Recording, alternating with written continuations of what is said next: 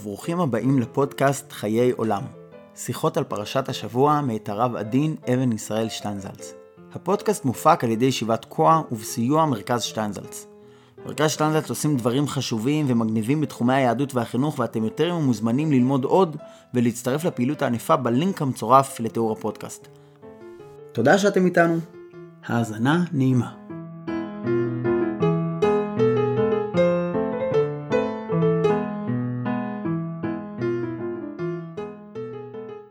פרשת בהר בתחילת הפרשה רש"י עומד על השאלה המפורסמת מה עניין שמיטה אצל הר סיני? ועל כל המצוות נאמרו בסיני. התשובה שהוא נותן היא מאוד מתמיהה ולא לגמרי מספקת. מה שמיטה נאמרו קללותיה ופרטותיה ודקדוקיה מסיני, אף כל המצוות נאמרו קללותיהם ודקדוקיהם מסיני. תשובה זו מסבירה מה עניין הר סיני אצל שמיטה, אבל בכלל לא מה עניין שמיטה אצל הר סיני. ההסבר הזה אליבא דרש"י אומר, היה צריך להזכיר כאן את הר סיני כדי ללמד שפרשת שמיטה, למרות שהיא נאמרה כבר במקום אחר בתורה, בעצם קללותיה ופרטותיה נאמרו בסיני. וכך גם כל שאר המצוות. אולם, גם אם נאמר שמצווה זו היא דוגמה לשאר המצוות, צריך עדיין לשאול, מדוע דווקא שמיטה היא המצווה שנבחרה שידובר בה בהקשר של הר סיני. העניין של שבת הארץ בכללה, השמיטה והיובל, מפורסם כנושא מאוד חשוב בתורה, הרבה מעבר למה שכעת מייחסים לו חשיבות. ואחת ההוכחות לכך היא בפרשה הבאה. אחרי כל דברי התוכחה, נאמר, אז תרצה הארץ את שבתותיה. כל ימי הושמה תשבות, את אשר לא שבתה בשבתותיכם בשבתיכם עליה. יוצא מכאן שהתוכחה הגדולה, אף על פי שהיא נאמרת באופן כללי מאוד, מתייחסת במובהק דווקא לדיני שמיטה ויובל. בספר ירמיהו, כשהוא מדבר על מה אבדה הארץ, יוצא שהקדוש ברוך הוא מוותר על גילוי עריות, על עבודה זרה ועל שפיכות דמים, אך על ביטול תורה הוא לא מוותר. וגם בפרשות שלנו עולה דבר דומה. כאן יוצא שהקדוש ברוך הוא ויתר על גילוי עריות ועל שפיכות דמים, אבל לא על דיני שמיטה.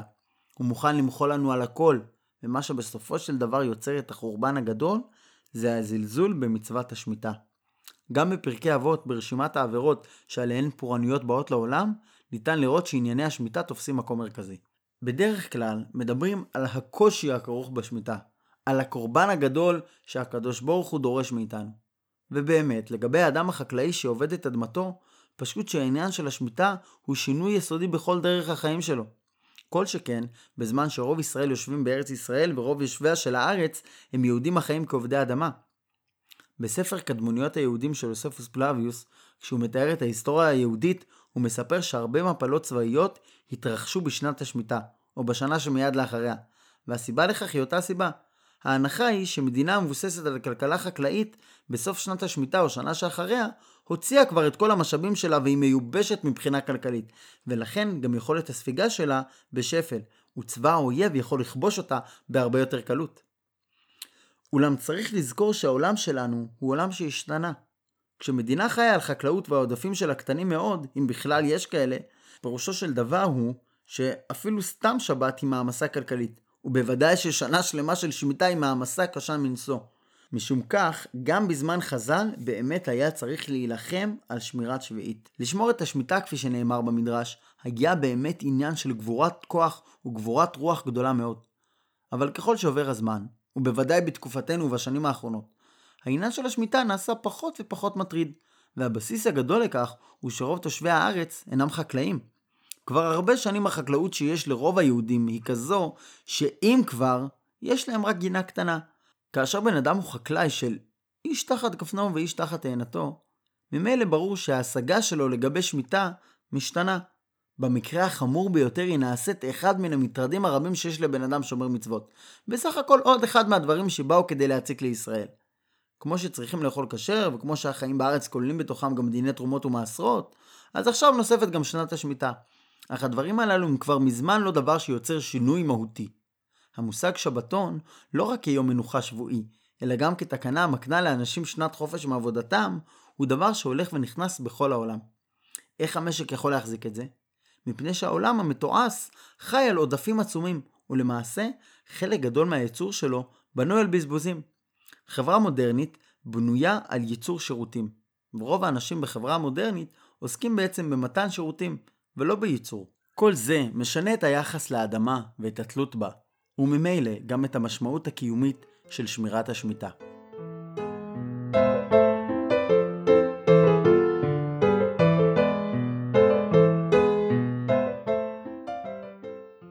שלכל העניין הזה של השמיטה יש משמעות אחרת, שהיא יותר שייכת במציאות שלנו, בדור שלנו ובחיים שלנו, והיא זו שגם בולטת בפרשה שלנו. ההדגשה שיש פה לא קשורה לכך שהקדוש ברוך הוא תובע מאיתנו קורבן גדול, אלא לדבר אחר. הדגש הוא מי בעל הבית. בשנת השמיטה ועוד יותר בשנת היובל יש צד מסוים, וכך היא גם הלשון בחז"ל של הפקעת הרכוש. יש מעין צו הפקעה מלמעלה. הקדוש ברוך הוא מודיע שהוא מפקיע את הקרקעות, מפקיע את הרכוש, מפקיע את החובות. עניין כזה של הפקעת הוא לא רעיון יוצא דופן. מאז ההיסטוריה היוונית והרומית ועד למדינות אחרות ולזמנים די מאוחרים, יש לנו תופעות כאלה.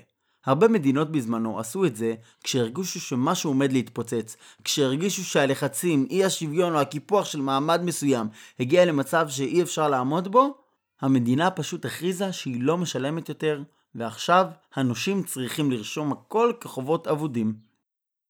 אולם מצד מסוים, מן הפסוקים נראה שהעניין של השמיטה והיובל איננו בדיוק הפקעת הבעלות, אלא דבר קצת שונה. אפשר לקרוא לזה אישוש הבעלות. אם להביא דוגמה לכך במציאות ימינו, בלב של ניו יורק יש רחוב גדול מאוד, אחד מהרחובות הראשיים של העיר, ועל ידו יש כיכר גדולה. כל השטח הזה הוא בעצם רכוש פרטי, אלא שעוברת שם דרך הרבים. מה שעושים במקרה כזה, הוא שיום אחד בשנה סוגרים את הכביש כדי להודיע שהדרך הזו לא שייכת לרבים, אלא היא רכוש פרטי. הבעלים, על ידי כך שיום אחד הוא סוגר אותו, מאשש את קניינו. הוא מודיע שהרבים משתמשים ברכושו בזכות שימוש בלבד, ולא בזכות בעלות. בשמיטה וביובל, בעל הבית מאשש את זכותו לכל הקניינים על ידי זה שהוא אומר, עכשיו אני מפקיע את הכל. אפשר לראות שזו המשמעות של שמיטה, מפני שההפקעתא דמלכא של השמיטה והיובל, הרי היא לא הפקעה גמורה, ולא מעמידה את המצב בנקודת אפס. אחרי שנת השמיטה, הקרקע לא נעשית הפקר, ולא הולכת לכל מי שרוצה. נכון, יש אמנם שינויים, אבל כשנגמרת שנת השמיטה, ואני שוב הולך לאכול, הכל הוא שלי כמקודם. הקרקע היא שלי, העצים הם שלי, והתפוחים הם שלי. כל מה שהיה, הוא רק פסק זמן. כאשר הפסוק אומר ולבמתך ולחיה אשר בארצך תהיה כל תבואתה לאכול, זה מפני שלמעשה ההפקעתה הזו היא לא הפקעה ממונית אמיתית, בה לוקחים את הרכוש מבעליו. משמעותה היא שעכשיו אני מוריד את הדיירים החדשים ומזכיר להם שהם רק דיירים. הרי לבעל הבית מותר לאכול מהשדה שלו בשמיטה, אלא שגם לחמור של השכן מותר לאכול, וגם לכל החיות האחרות. כשלומדים הלכות שביעית, רואים שהעניין הזה של ולחיה אשר בארצך תהיה כל תבואתה לאכול, הוא פרט מאוד חשוב. כל התאריכים של ביאור פירות שביעית תלויים בשאלה מתי הגידולים עדיין מצויים לחיות לאכול, בשדה. הנקודה הזאת מעמידה את מהותה של השביעית על ההחזרה העקרונית של הבעלות לקדוש ברוך הוא. הוא בעל הבית, ואנחנו גרים ותושבים. אחת לכמה שנים הבעלות יוצאת מידינו, כדי שנבין שאומנם אנחנו חכירי או אריסי בתי אבות, ויש לנו איזושהי חזקה על הקרקע, אבל הבעלות עצמה איננה שלנו. יש פה צד נוסף שקשור לאותה הנקודה. בתוך המכלול של דיני היובל יש חור, פינה בתוך ההלכה. כאשר נמכר בית מושב עיר חומה, והוא לא נגאל במשך השנה הראשונה למכירה, הבית קם לצמיתות לקונה אותו, והוא לא יוצא ביובל. לעומת זאת, לוי שמוכר את ביתו, גאולת עולם תהיה ללוויים. הסיבה לדין זה מוסברת מאותו עניין עצמו. הלוויים הם היחידים שמוגדרים במפורש ובגלוי כגרים ותושבים. אדם רגיל שלוקח חלק בארץ אומר לעצמו שזה החלק שלו. ואילו הלוי יודע שהוא בעצם מתפרנס משל הקדוש ברוך הוא, שהוא חי בשכירות ואוכל בשכירות, משום שהוא ממשרתי השם. משום כך, יש לערי הלוויים קניין יותר גדול, מפני שבהמות הקניין שלהם יותר קטן. יש להם זכויות יתר, מפני שהם יודעים שבאמת שום דבר לא שלהם. הם יודעים שהם קיבלו את המקומות הללו במתנה, והם חיים רק מפני שהם פנסיונרים של הקדוש ברוך הוא. הקדוש ברוך הוא אדון העולם, ובפרט הוא אלוהי הארץ, ולכן כל מה שיש פה שייך לו. וכדי שלא יהיה איזשהו מקום של שכחה, הוא פשוט נוטל מאיתנו את הבלעדיות לשימוש בכל דבר, ואומר, אני מחזיר את הכל לתושבים המקוריים, לחיות, לבהמות ולכלבים.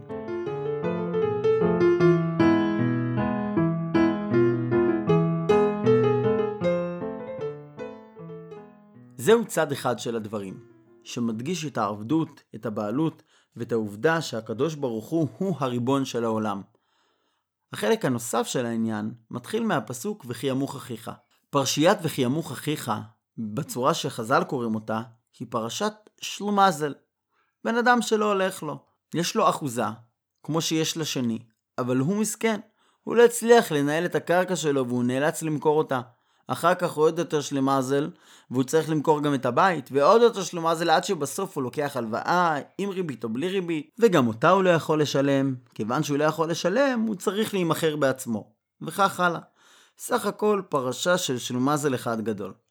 השאלה היא, מדוע זה מופיע כאן?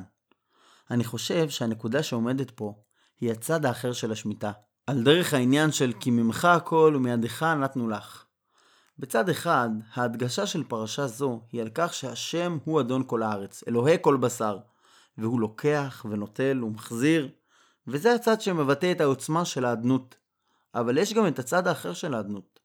האדנות היא לא רק שליטה, אלא גם התחייבות.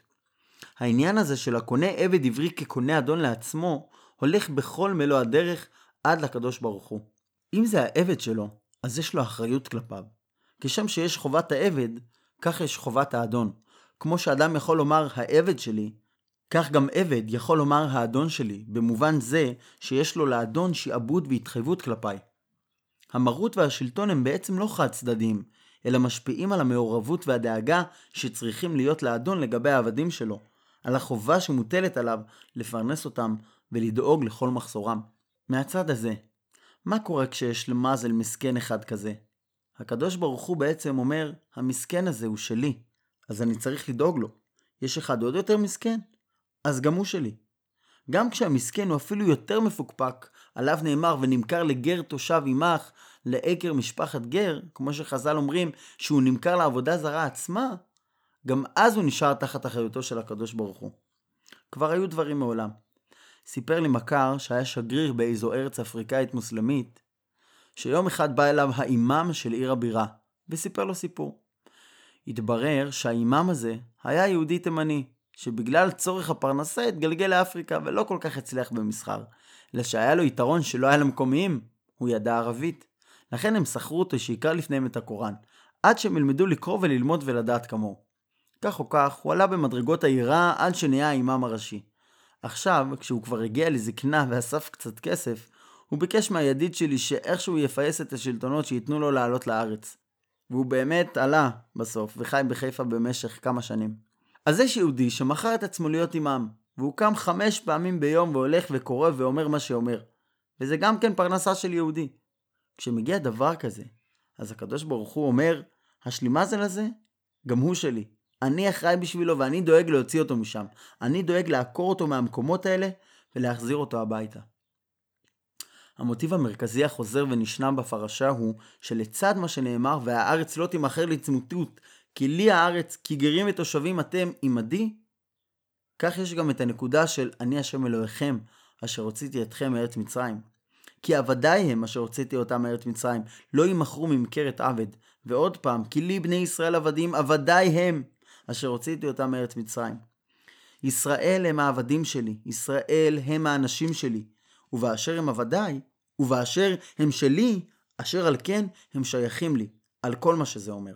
התמונה של הפרשה, כפי שעולה משני צידי העניין, היא שבעצם כל הפרשה מדברת על אותו נושא, על אותם אנשים שהם עבדי השם. כל הפרשה עוסקת בעבדות שעובדים את הקדוש ברוך הוא. איך עובדים את הקדוש ברוך הוא? איך זה להיות כלשון הפסוק, כהני השם תקראו, משרתי אלוהינו יאמר לכם? התשובה היא כאן, שכשם שהם שייכים לו בכך שהוא יכול להפקיע ולקחת ולחלק את אדמתם, כך הם שייכים לו גם במובן הזה שהוא אחראי לדאוג לשלמותם ולטובתם כל הימים. במה אם כן קשור כל העניין להר סיני? עניין שמיטה להר סיני הוא בכך שהפרשה הזו היא התמצית של מה שהיה בהר סיני. מעמד הר סיני הוא בעצם אותו הדבר, הקבלה של עבדות השם בשני המובנים שלה, האדנות האלוהית והעבדות שלנו. בפרשת. בפרשת בהר היא מתבטאת במדויק בצורה המפורטת שלה. כתוב כאן מה זה אומר שהוא אדוננו ושאנחנו עבדיו, איך זה מתבטא ולמה זה שייך באמת. אלא שבעצם זה בדיוק מה שהוא דיבר איתנו בהר סיני, עוד לפני נתינת התורה. אותם הרגעים האחרונים לפני מתן תורה, היו הרגעים שבהם הקדוש ברוך הוא עדיין לא כפה עלינו את התורה. ואז הקדוש ברוך הוא אומר, ועתה, אם שמוע תשמעו בקולי, ושמרתם את בריתי, והייתם לי סגולה מכל העמים, כי לי כל הארץ, ואתם תהיו לי ממלכת כהנים וגוי קדוש. המושג ממלכת כהנים הוא התמצית של נקודת העבדות. כבר כתבו למשל באבן עזרא, שכהנים בהקשר הזה, פירושו משרתים. אתם משרתי השם. ועל כך כתוב, וישם לפניהם את כל הדברים האלה, ויענו כל העם יחדיו ויאמרו כל אשר דיבר השם נעשה. הקדוש ברוך הוא אומר, אתם רוצים להיות עבדים שלי? והעם אומר, אנחנו לא יודעים עדיין מה הפרטים, אבל אנחנו רוצים להיות עבדים שלך. להיות עבדים במצרים זה לא היה כדאי, אבל להיות עבדים שלך זה כדאי. וכך אומר לנו הקדוש ברוך הוא גם בפרשת בהר, אתם שלי. לעצמך לא תוכל לקבל שום דבר, אבל אתה מקבל לאכול למרות שאתה שלמזל. אם אתה חושב שאתה מוצלח והכל שלך, אז אני לוקח לך חזרה. כשאתה מסכן ואין לך שום דבר, אז אני נותן לך. כל זאת, קיבלנו על עצמנו כבר בהר סיני. כבר אז הסכמנו להיות במעמד של אריסים של הקדוש ברוך הוא, המשרתים של הקדוש ברוך הוא, הפנסיונרים שלו, ובתנאי שנקבל גם זכויות פנסיה. שבת שלום ומבורך.